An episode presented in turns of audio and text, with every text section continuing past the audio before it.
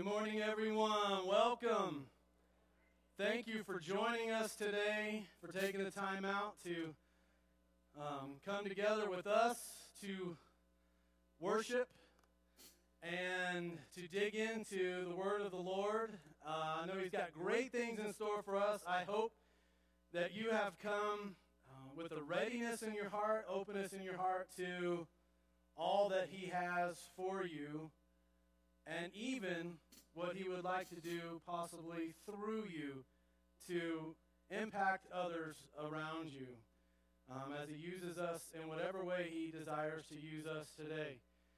In a moment, we're going to join together in worship, but I, I wanted to invite uh, Cynthia Sipes up to just standing next to me. She just got a, a quick announcement for the ladies and then one for the men, too. So, share. So real quickly, um, I've always had mentorship in my heart. That's been something that's been a passion. My mom was diagnosed with MS when I was in high school, so I never had that adult female to help me because she deteriorated pretty fast.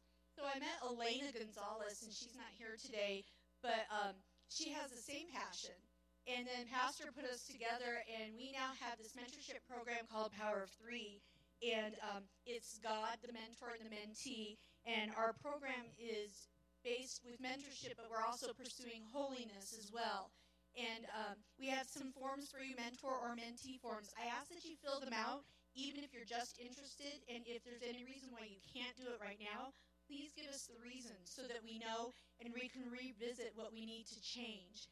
And uh, so, any questions you have, I'll be available after church, and then we'll be doing it before and after church next week. And my last request is to the men. Um, we need your support in pursuing holiness. So we're asking that you would pray for our program, pray for our women, if you would, please. Mm-hmm. Good. Thank you, Cynthia. It's very exciting to see that unfolding. Uh, so, ladies, if you have any interest at all, please check in with Cynthia at that booth out there in the main lobby uh, right after service this morning. Uh, I want to invite you to stand with us. and as, as Sarah begins to pray, I want to invite us to just uh, get our mindsets into a place of worship. In a way, I just want, I'm asking you to just kind of throw off the things of the week. Anything that might hinder you from worshiping freely today, with your own words, just talk to the Lord. Thank Him for being here with us today, with you today. And as we just prepare our hearts, we're, we're just going to melt right into worship. It's you and Jesus right now.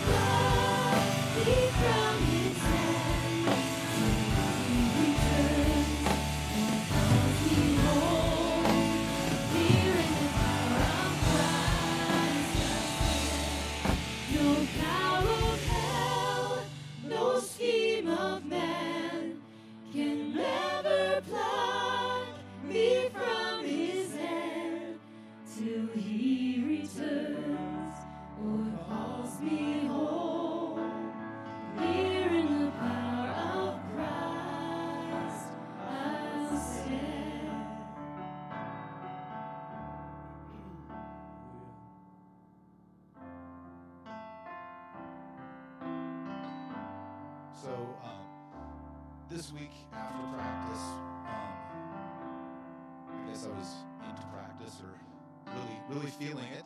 Um, I woke up super early the next morning and uh, started reading a devotional, and the the words that came across were just they just hit me. They were so poignant. They spoke directly to this song uh, this next song that we're doing. I'm searching for my phone. Um, this uh, the verses come out of Isaiah. It's Isaiah 41, 8 through 10. It says, "But as for you, Israel, my servant, Jacob, my chosen one, descended from Abraham, my friend, I have called you back from the ends of the earth." saying, You are my servant, for I have chosen you. I will not throw you away. Do not be afraid, for I am with you. Do not be discouraged, for I am your God. I will strengthen you and help you. I will hold you up with my victorious right hand. And I think you know a lot of there's a lot of ways that people can look at that, and I kind of saw that a lot of people, or some people, might see it as God's right hand trying to pick them up from down from where they're at. But I had looked at it in a totally different light. I saw it as God has us by His right hand. And He's holding us up in victory. He's holding us up in his victory like a trophy. He's not just he's not just picking us up. He's holding us up. And we have that victory in him. Amen.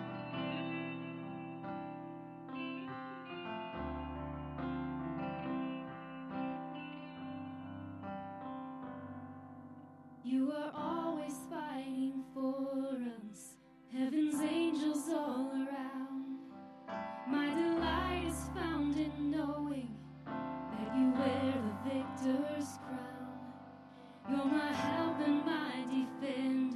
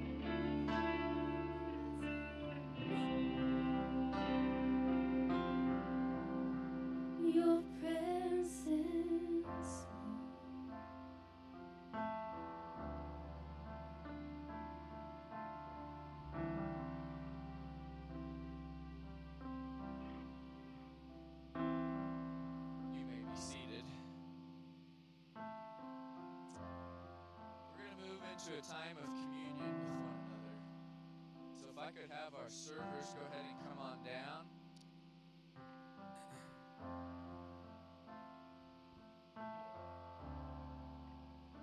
This morning, as we turn our attention towards taking communion and, and what Christ has done for us, there's a, a, some scripture that I'd like to read and share with you this morning.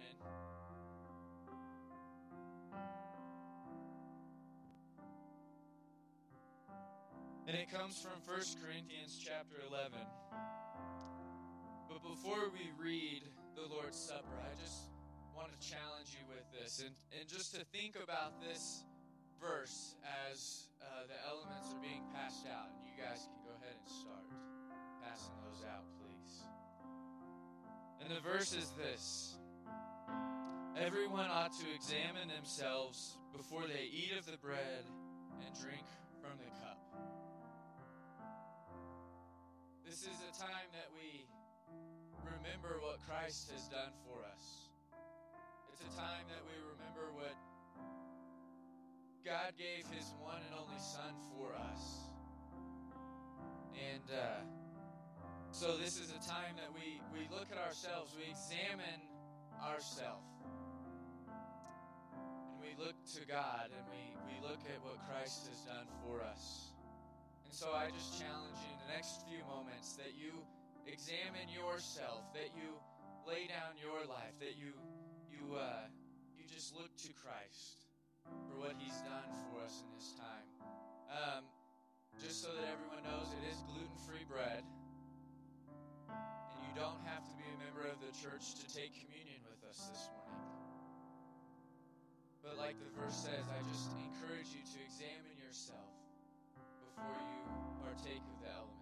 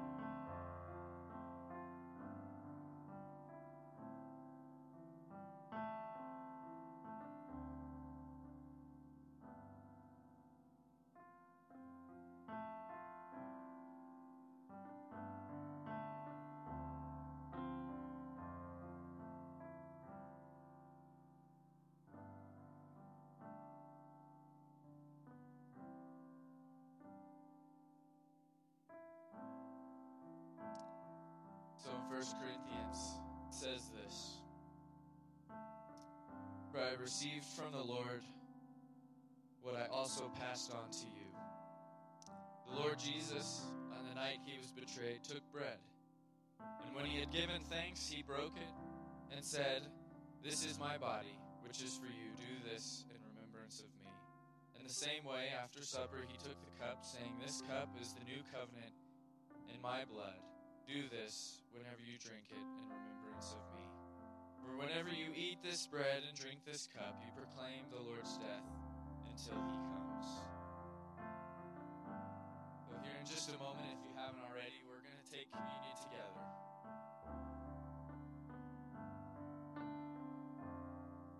And I just encourage you to remember what Christ has done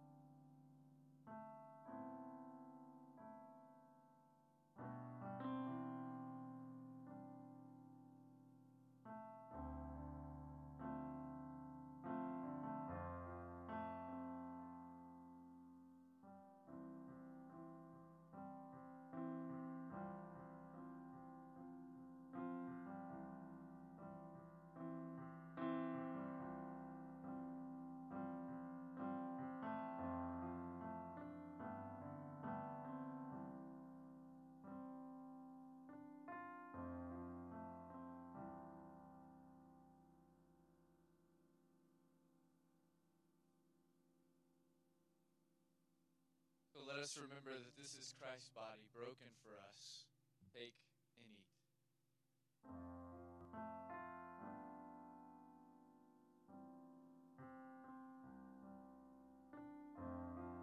And this is Christ's blood shed for us.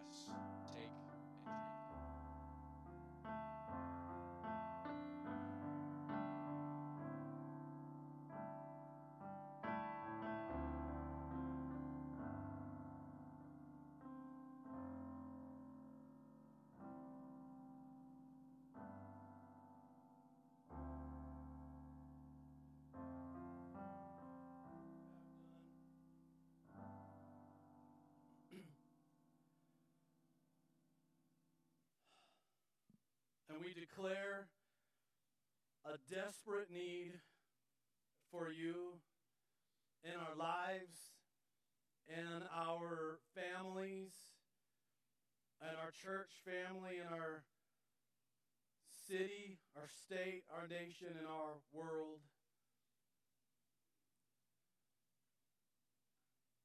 Our hearts are, are heavy with what's happening in our country, the issue of abortion, and this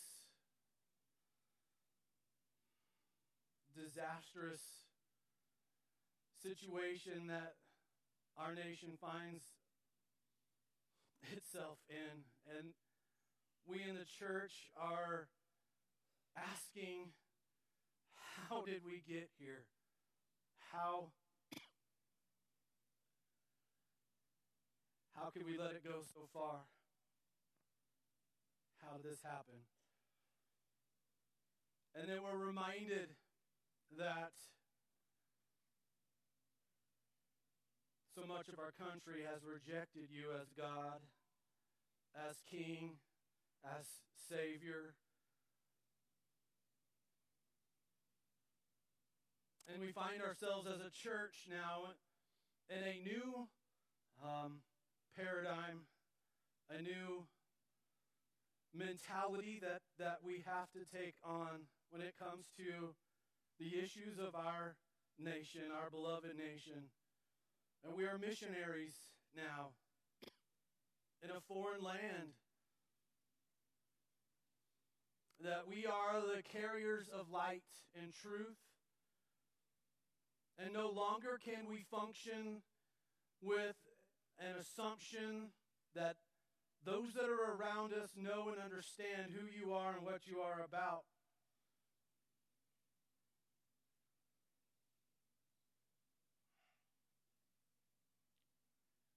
Those that are making decisions that are our leaders, our elected leaders. I'm asking, Holy Spirit, that somehow you will overcome their demented ways of thinking, that you will overcome um, their hate, their evil ways.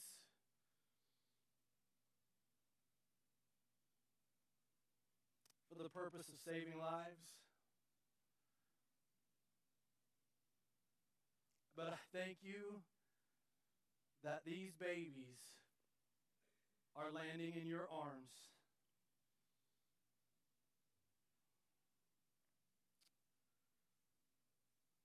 That is your grace and your mercy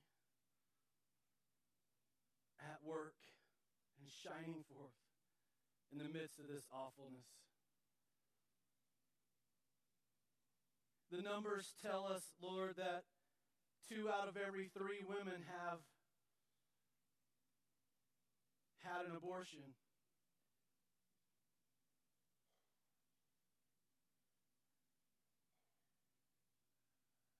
There's no doubt that inside of this room and in, in, in, inside of the sphere of hearing my voice now, there are women and, men who have endured this, who have experienced this, who, who are wrestling with shame and, and, and guilt and despair and who knows what all else that's attached to the results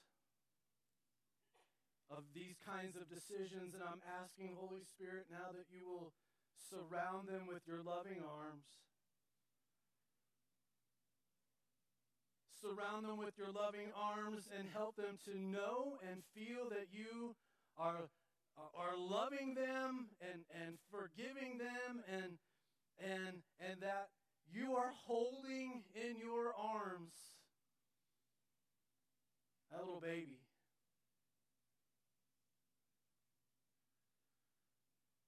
so much tragedy and pain surrounding this topic.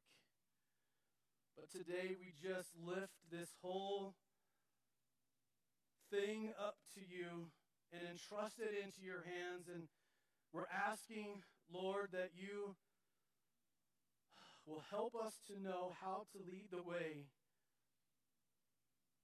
as missionaries in a foreign land. because we are your people and we are called by your name. And we humble ourselves before you today, asking for forgiveness of our sins and, and pleading that you will come and, and heal our land, restore our land, renew Renew us as you are renewing our country.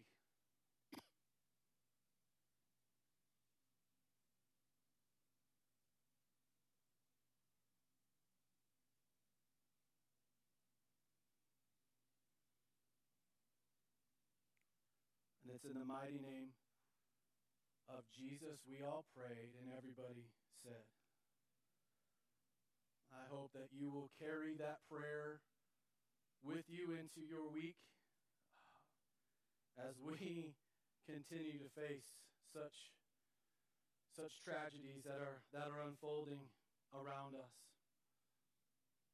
With uh, with our hearts continuing in a in a place of worship, I want to invite our ushers to once again come forward as we continue our worship through our giving.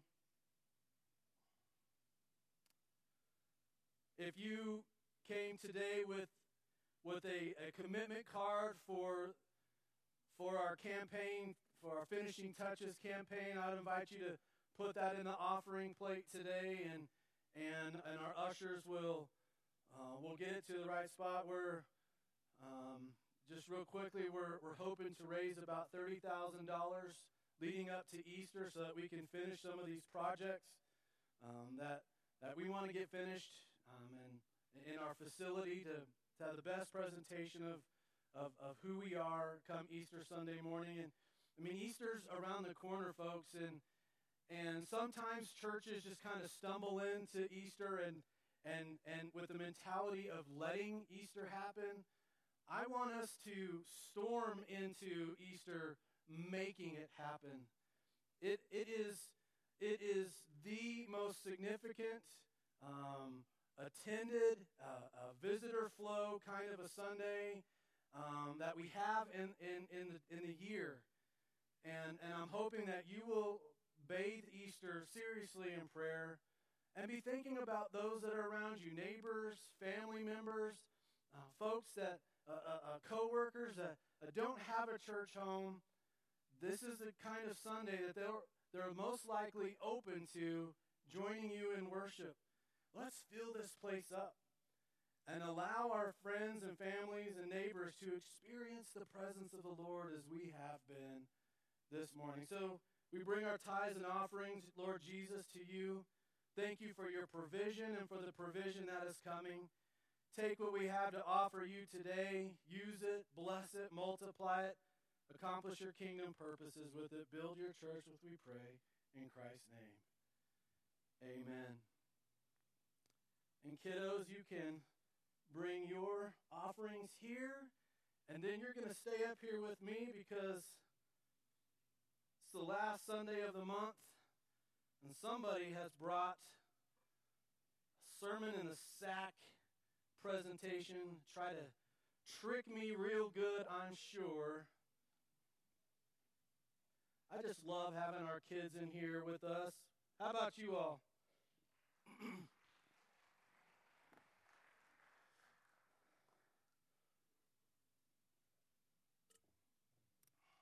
okay. Let's see, who's got, I know who's got our surprise. All right, so you have, oh, you have it right here. It's not even in in a sack. We have, oh, okay. We got, who is this? It's Superman. We got, we got, you, you watched, you watched Superman and you saw Batman.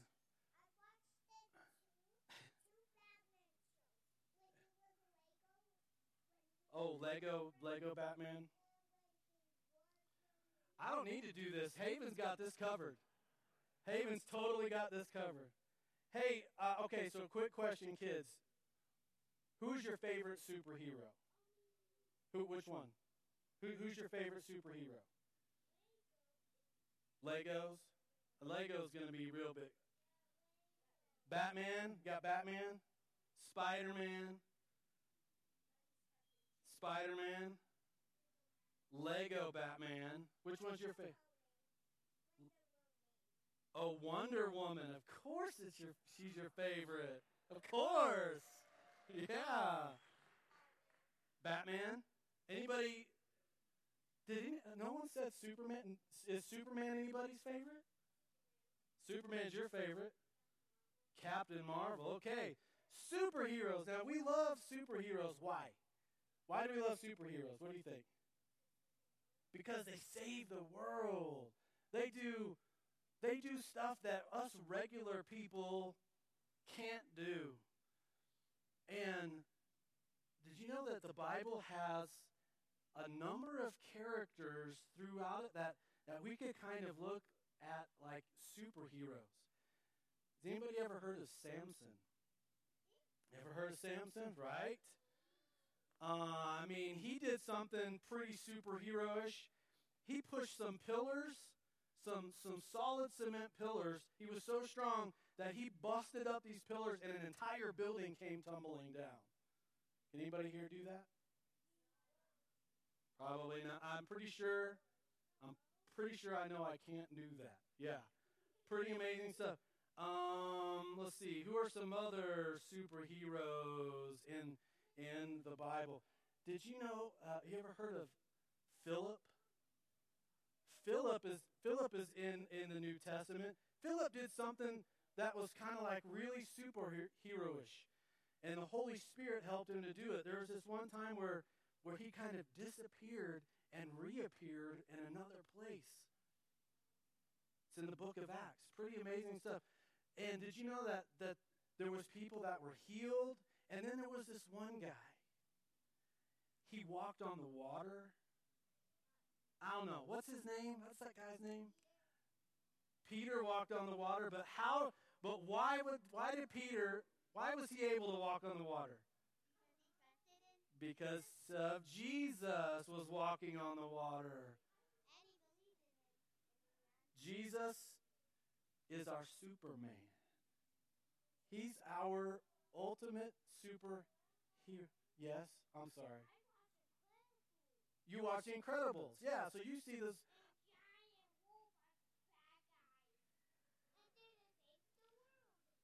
This is the most awesome sermon in the sack ever, right here. Okay? I mean, come on, these kids got this. They got this.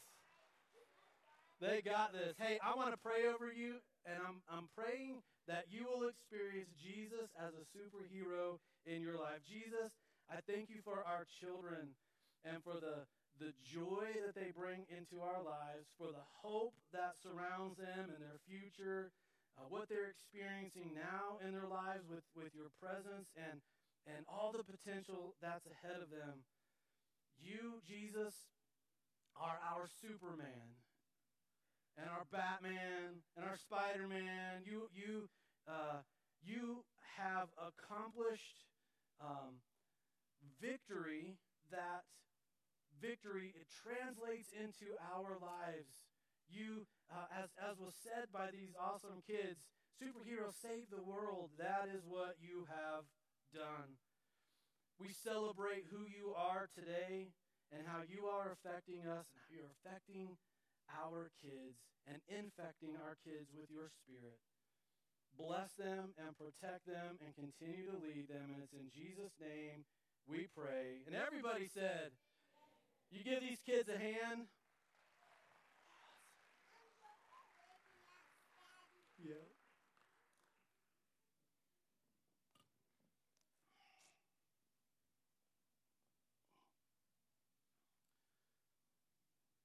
Genesis chapter 44. I think I mentioned last week that last week was going to be our last Sunday in Genesis and we are going to move on into Exodus, but man, it occurred to me this week there's a there's a story in Genesis that we have to cover. It is imperative that we cover it because it creates it creates context for Israel history and even for the work of Messiah. And it's the story of Joseph. Now, now Joseph is Abraham's great grandson. Okay, so we have Abraham, and then Isaac, and then Jacob, and then Joseph, and Joseph's brothers. There's 12 of them, and and and Joseph's uh, understand, and this there's a lot of drama that happens in, in the patriarch lineage, okay? From generation to generation. When it, when it comes to Jacob as a dad, there's, there's some critical errors that he makes, and one of them is favoritism. Let me just tell you, parents, if, if you are participating in favoritism with your kids, there are ramifications that are that are lifelong and, and generational. And favoritism is, is passed down from one generation to the next. And, and, and Jacob was the recipient of that, and then he hands it off. And, and these 12 sons that are born to Jacob are, are born of four different women. And there's plenty of drama just connected to the choice of sleeping with four different women and having children by them. That, that, that, there's enough drama there. But then when you, when you decide to do favoritism with, with one of them, and, and ultimately it's because Jacob loved one of those four women with, with all of his heart, and she was barren until Joseph finally arrived. So all these other sons were born, and finally, uh, uh, Rachel uh, it, gives birth to Joseph, and, and Joseph becomes Jacob's favorite son. He's got all these older brothers.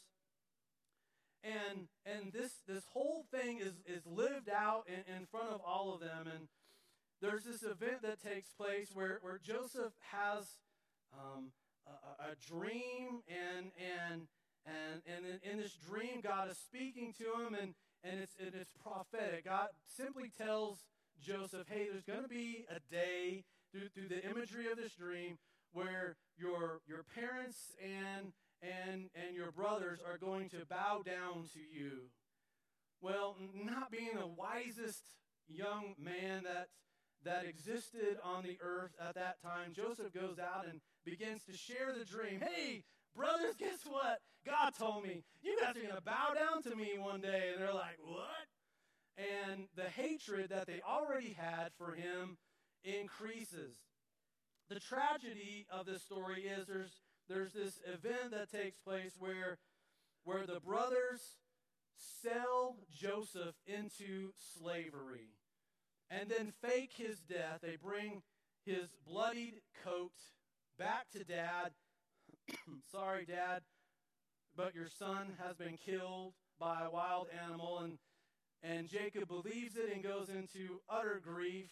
But really, what's happened to Joseph is he's been sold into slavery and he ends up in Egypt in the house of, uh, of, of the head of security for Egypt, Potiphar's house, okay? Captain of the guard. And and the, the hand of God is on Joseph throughout this entire tragic story of, of one layer of suffering after another. He ends up in Potiphar's house, and the hand of God is on him, and Potiphar sees it, so he raises up to leadership to where he's basically running Potiphar's household. Potiphar's wife decides that she likes Joseph, tries to throw herself at him. He rejects. She lies about Joseph, and Potiphar throws Joseph into prison. So it's just one tragedy to a whole nother level of tragedy. Now he's in he's in the king's prison. Where he's just sitting in there and and, and the, the prison guard sees the hand of God on Joseph, so he raises into leadership inside of the prison once again. Then the story moves to a couple of characters in, in in Pharaoh's kingdom, a cupbearer and the baker, the chief baker, um, get crossways with Pharaoh, and Pharaoh throws these two men into prison there with Joseph. While they're in prison with Joseph, they have dreams. And Joseph is able to interpret these dreams. And one is good news and one is bad news. The good news comes to the cupbearer. In three days, you're going to be restored to your position. Good for you. The chief baker, sorry, dude, in three days, you're going to be removed from this place and you will be killed. And as the story unfolds, it happens exactly like that. As the cupbearer is, is, is headed out of the prison, Joseph says, Hey, by the way, remember me. Well, guess what? The cupbearer does not remember Joseph, and two years goes by. So not only has Joseph been sold into slavery, but then he's lied about, thrown into a prison falsely, and then all this great stuff happens, and the guy that he blesses, basically, the guy that gives the good news, can't even remember who uh, his his his suffering, and he's forgotten. And he sits in there rotting for two years. Then Pharaoh has a set of dreams. And essentially, the interpretation of these dreams is only able to come through Joseph.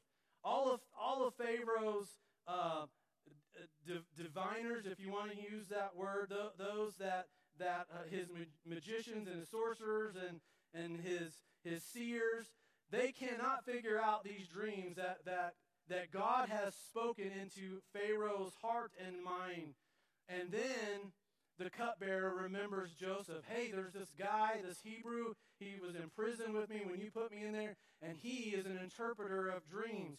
Bring him here. Tell him I'm sure that he will be able to solve this riddle for you. So they clean up Joseph and they bring Joseph before Pharaoh.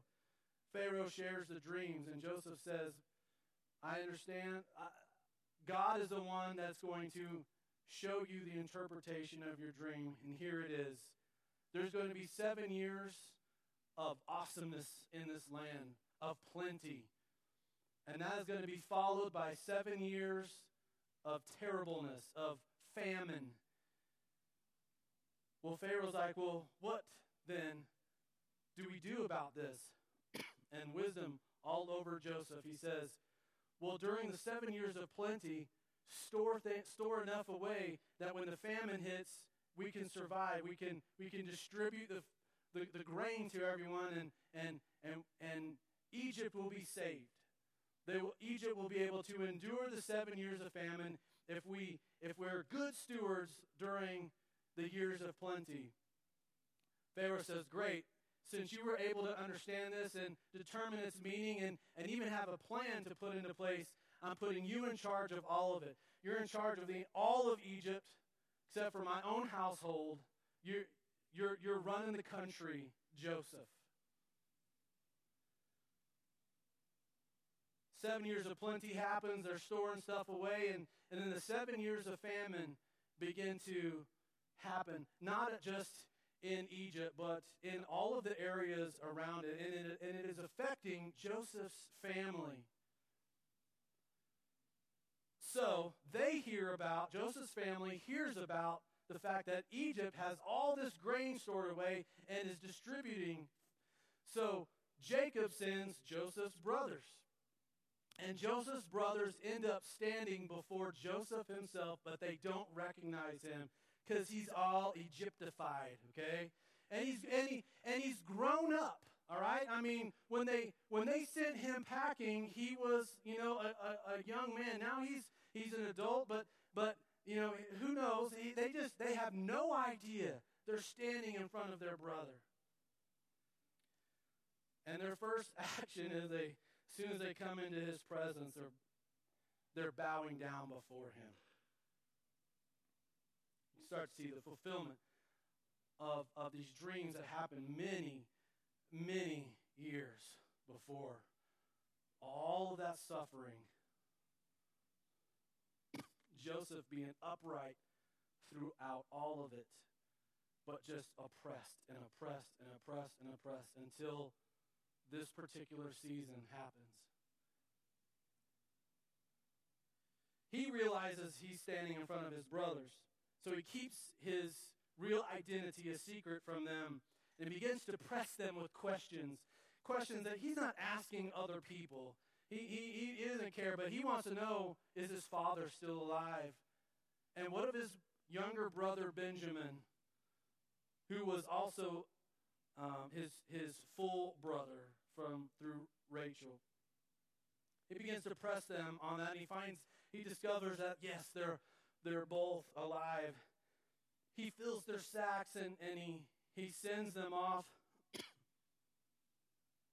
with the declaration that when you guys return, I want to I want all of you to be here. I want I, I want all of the brothers here. He wants to see Benjamin, his younger brother.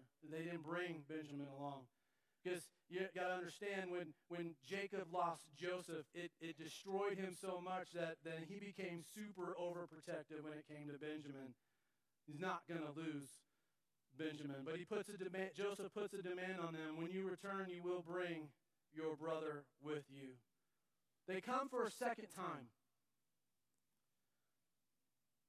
And they bring along Benjamin, and, and I mean, Joseph is holding back, he, overwhelmed with emotion seeing his brother, but still keeping the whole secret to himself, but, you know, having a heart choking back the tears you can just feel the emotion welling up with, with Joseph. And, and he tricks, he does, he does this trick, okay?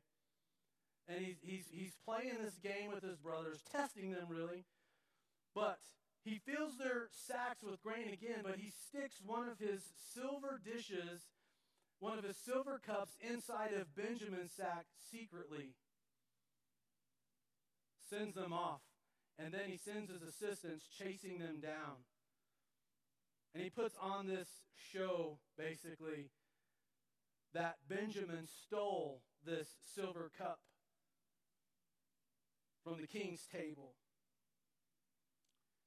So they bring the, the brothers, seeing that the cup was in Benjamin's sack, they become wrought with terror. If something happens to Benjamin, they know their dad is going straight to his grave. He's already declared that. They know that this, this will be the demise of their father. And so they go into super overprotective terror mode. They, they, they, they run back to Joseph's feet, throwing themselves at the mercy of, of Joseph. and he demands that, that Benjamin stay and, and that they go and get their father. And, and, and, and, and we pick the story up here because I, I want to start the reading right here. So we're in chapter 44 of Genesis. It was a long story, but I think I've caught you up. Now I want to pick up the reading. Uh, what was the verse I picked there, Doug? 14. Okay.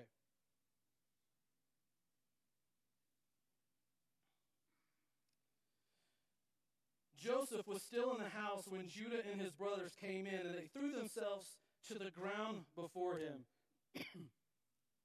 Joseph said to them, What is this that you have done? Don't you know that a man like me can find things out by divination? Well, what can we say to you, my Lord? Judah replied. What can we say? How can we prove our innocence? God has uncovered your servants' guilt. We're, we are now your slaves, we ourselves, and, and the one who was found to have the cup. But Joseph said, Far be it from me to do such a thing. Only the man who was found to have the cup will become my slave. Basically, Joseph wants his brother at his side, okay? And, and, and probably Joseph, what he's doing is, is trying to protect his brother, assuming that the hearts of his older brothers are just the same today as they were the day that, that they sold him into slavery. That's how I'm reading this. The rest of you go back to your father in peace. Then Judah, one of his older brothers, went up to him and said, Pardon your servant, my Lord. Let me speak a word to you, my Lord. Do not be angry with your servant, though you are equal to Pharaoh himself. My Lord asked his servants, Do you have a father or a brother? And we answered, We have an aged father, and there is a young son born to him in his old age. His, his older brother, not realizing he's talking to Joseph, he's referring to Joseph now, his brother is dead, and he's the only one of his mother's sons left, and his father loves him. Then you said to your servants, Bring him down to me so I can see him for myself. And, and we said to you, The boy cannot leave his father. If he leaves him, his, his father will die. But you told us, Unless your youngest brother comes down with you, you will not see my face again. We went back to our father and we told him what you have said. Then our father said, Go back and, and bring the boy and, and, and buy a little more food. We said, We can't go down unless our youngest brother is with us. We can't even see his face unless he's with us. And our father said, You know that my wife bore me two sons. One of them went away from me, and I said, He has surely been torn to pieces, and I've not seen him since. If you take this one from me too, and harm comes to him, you will bring my gray head down to the grave in misery.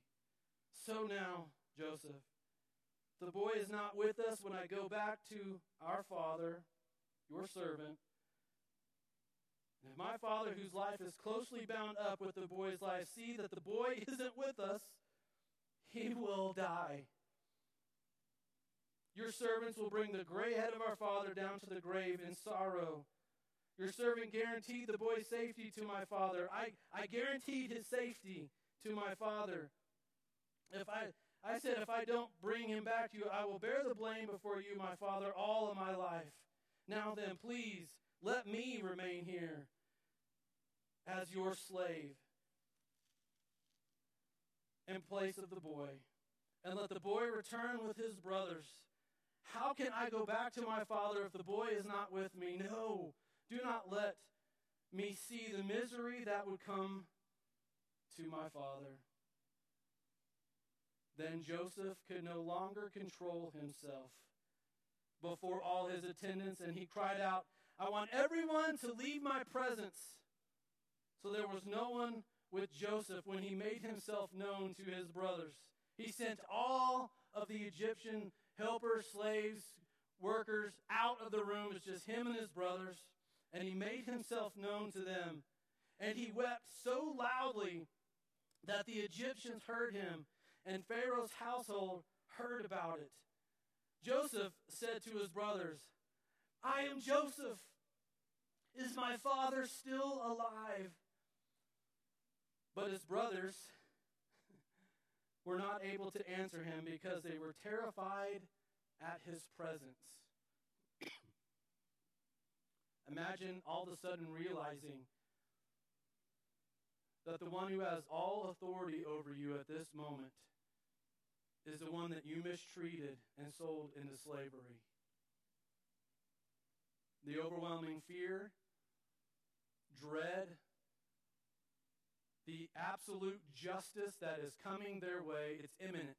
They realize it in this moment.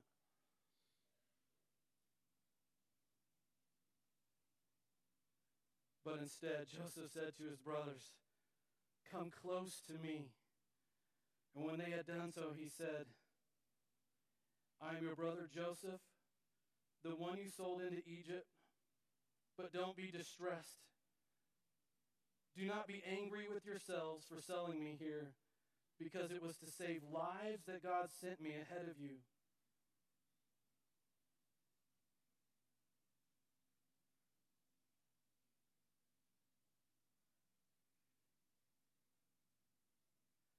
For two years now, there has been famine in their land, and for the next five years there will be no plowing and reaping. But God sent me ahead of you to preserve for you a remnant on earth and to save your lives by a great deliverance. So then it was not you who sent me here, but God.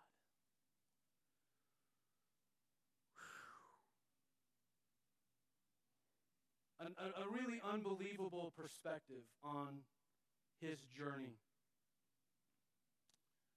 I, uh, I've read this story hundreds of times, and every time I do, um, I'm overwhelmed by Joseph's outlook, which is completely contrary to any kind of outlook I would normally, ordinarily have. If I were experiencing what Joseph experienced, I would be embittered, I would be angry, I would be consumed with revenge, with, with the need for justice. But there's this, there's this perspective. Joseph pulls back off of the details of the suffering somehow and gets this this God perspective on, on his journey. And it's, and it's so embedded in him. It's so complete inside of him. It's so resolved in him that when he comes face to face with his brothers, he's not overwhelmed with anger and hatred and resentment and and whatever other negative energy that would come forth from, from the normal human being in this circumstance. Instead, it's compassion. Don't be angry with yourselves. I'm not angry with you. There's no need for you to wallow in guilt right now. Understand, my brothers, God Himself has led me here. You think that you did this. But from my perspective, God's hand was in this all the way. Your intent was evil. Your intent was, was to bring harm to me. But God used your bad intentions to move me through this place where, where, yeah, my journey was awful, and I wouldn't have asked for it, and I certainly wanted different for my life. But I can see that the end result of this is God is going to save us. God is going to There, there, there is going to be a remnant. Our family is going to be saved from this awful famine that we're just two years into. There's, there's five more years of this ahead of us. But because of your evil intentions, some I have found my way to being head over all of this. You, my family, will be well supplied and cared for. We will not only survive, we will thrive here. Pharaoh hears about the, the family reunion and is overwhelmed with excitement to allow Joseph's family to come into the land of Goshen where they will live for 400 years. Now, that 400 years turns from wonderful to very bad, okay? When the next Pharaoh comes into play, he has no connection to Joseph's story, no care for it. All he sees is a giant community that he becomes terrified of, and so he begins, he will begin to oppress Joseph's family, his descendants. And for 400 years, Israel will be in bondage, in slavery. But understand that how they entered into this was, was a miracle of God. Now, listen, I know that, that we have all experienced bad things. Bad things happen to good people.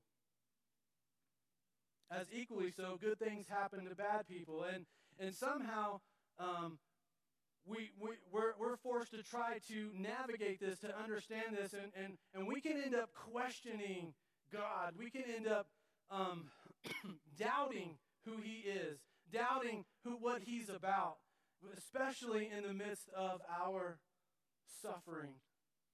That's going to be our normal human response. But what if, what if we wore the eyes of Joseph? What if we allowed ourselves to take on a divine perspective? That the Holy Spirit would, we would allow the Holy Spirit to show us what God is up to, even if we're still inside of that right now. Now, you may be thinking of experiences that you've had, replaying some of your life stories, hard times, and, and you know, hindsight is usually 2020. You can look back on that and you can go, I can see how God's hand was in that and what he was doing there. But some of us may be inside of it right now. And when you're inside of it, that can be the hardest time to pull back and ask for God's insight, his perspective. But what if we made that kind of a choice?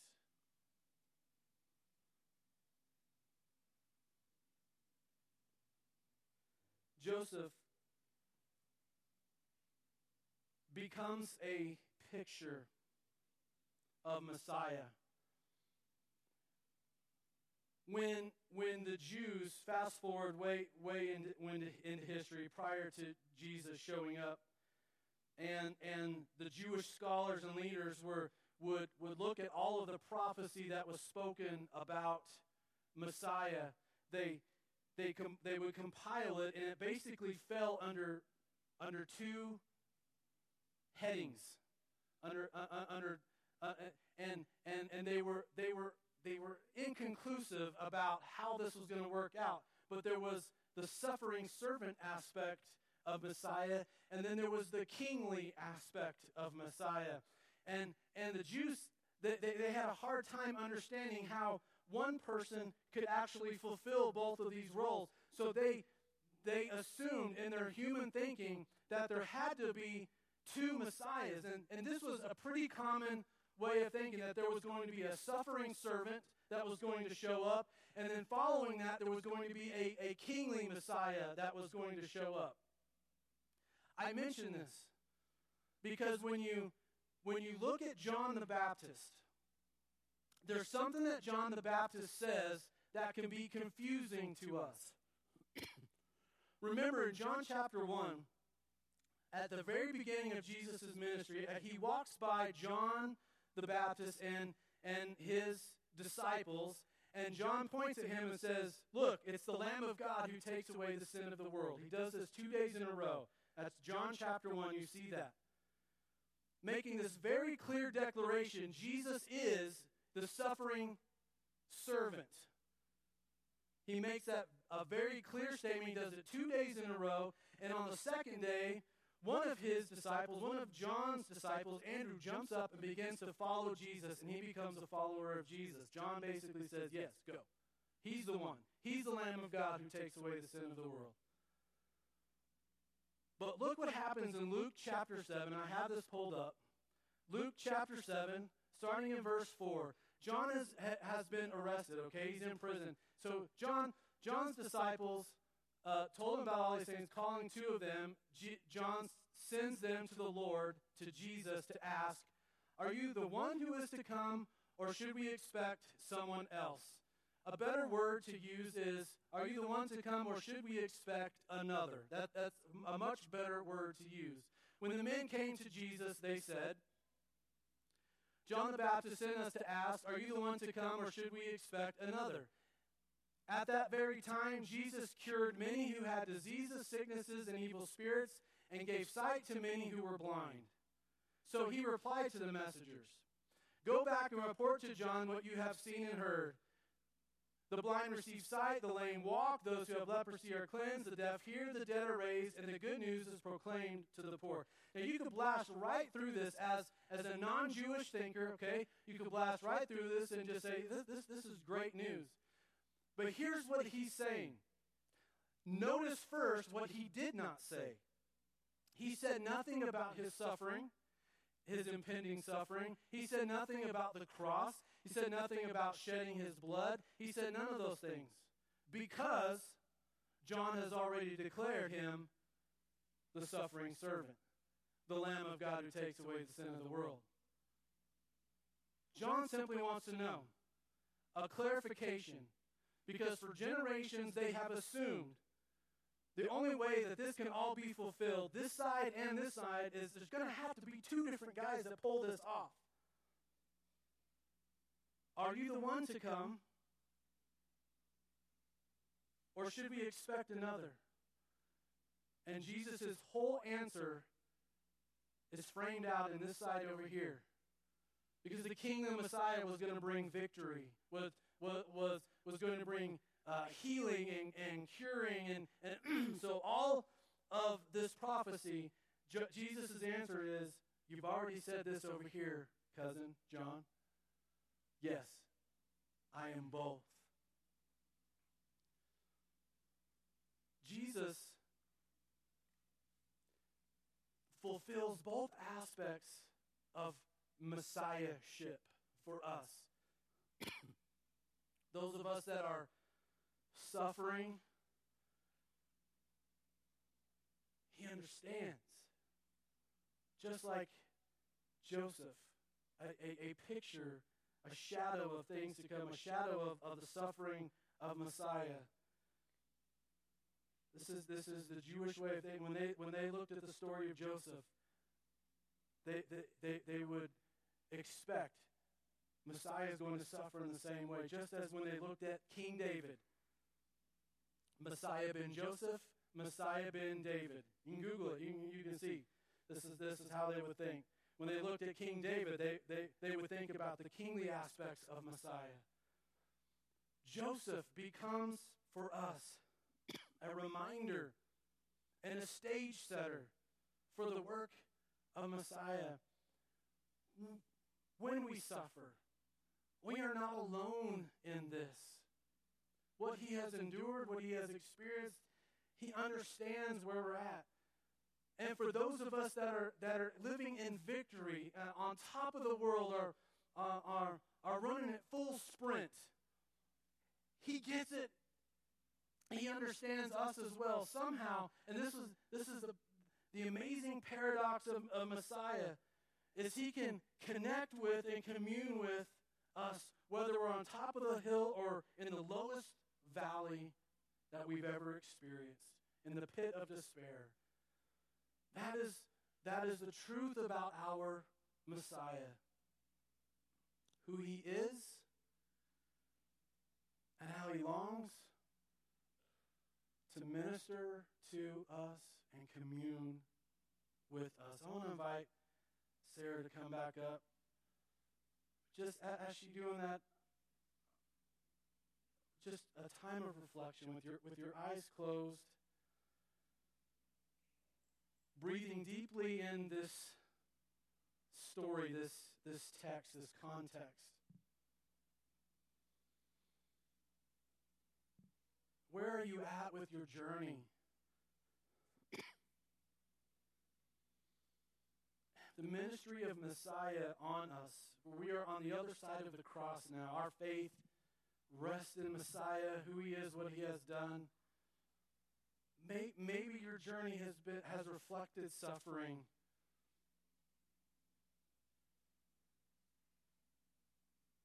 What if you chose now to cling to Messiah? And what if you begged Messiah to, to give you his eyes, his perspective, his, his understanding, just like Joseph clearly did?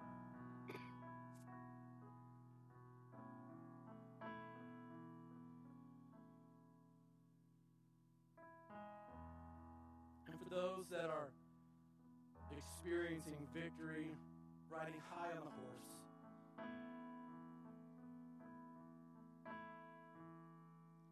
Maybe you could ask Messiah to give you his perspective on the blessings that he has bestowed on you. See, those that are doing well need to have just as much of, of Messiah's perspective as, as those who are suffering. He comes to all of us right where we're at right now, offering his divine perspective on life. Let's stand and, and sing together in, in response to this. He became sin who knew no sin, that we might his righteousness.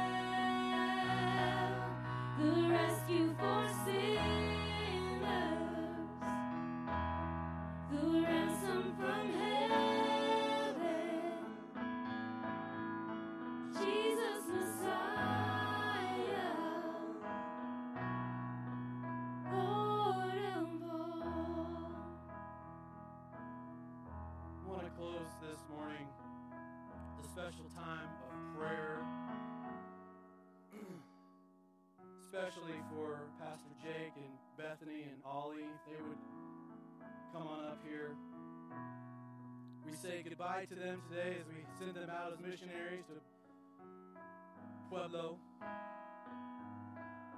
They're going to be youth pastors there, and we want God's hand of anointing and blessing to be upon them and, and their minister ministry to the youth. You guys just come right here. We want to create some space here.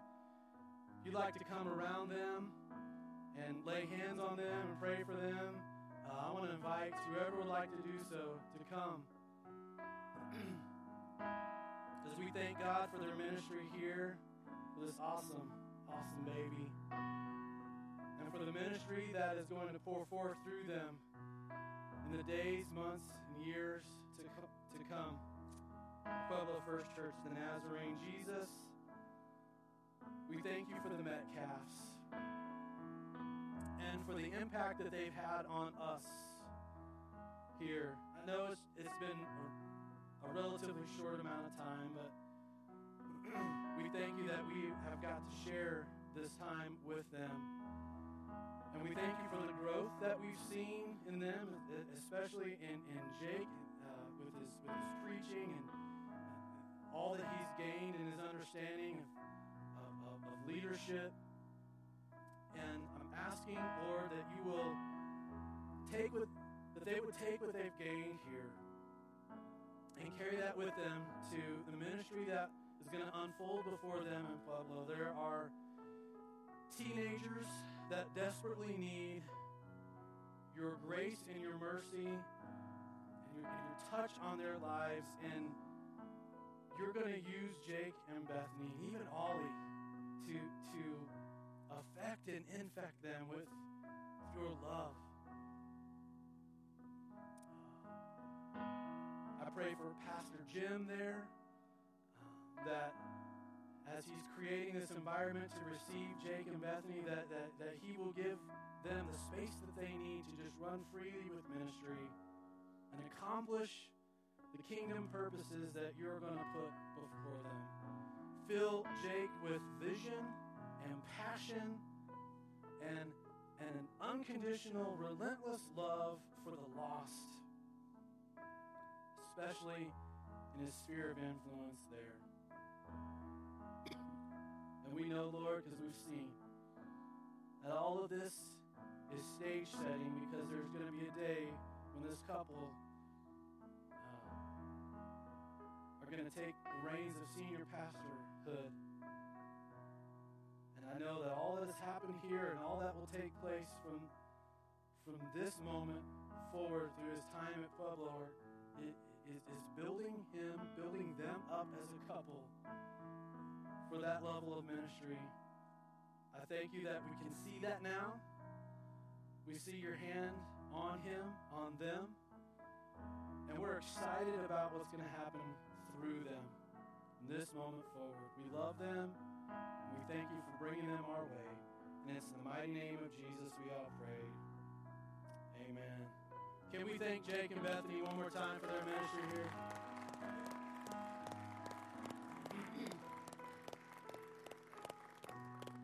Make sure you say goodbye to them on, on your way out today. May the Lord bless you and keep you. May the Lord make his face to shine on you, be gracious to you, and fill you with his peace. Have an amazing week with Messiah. See you next Sunday.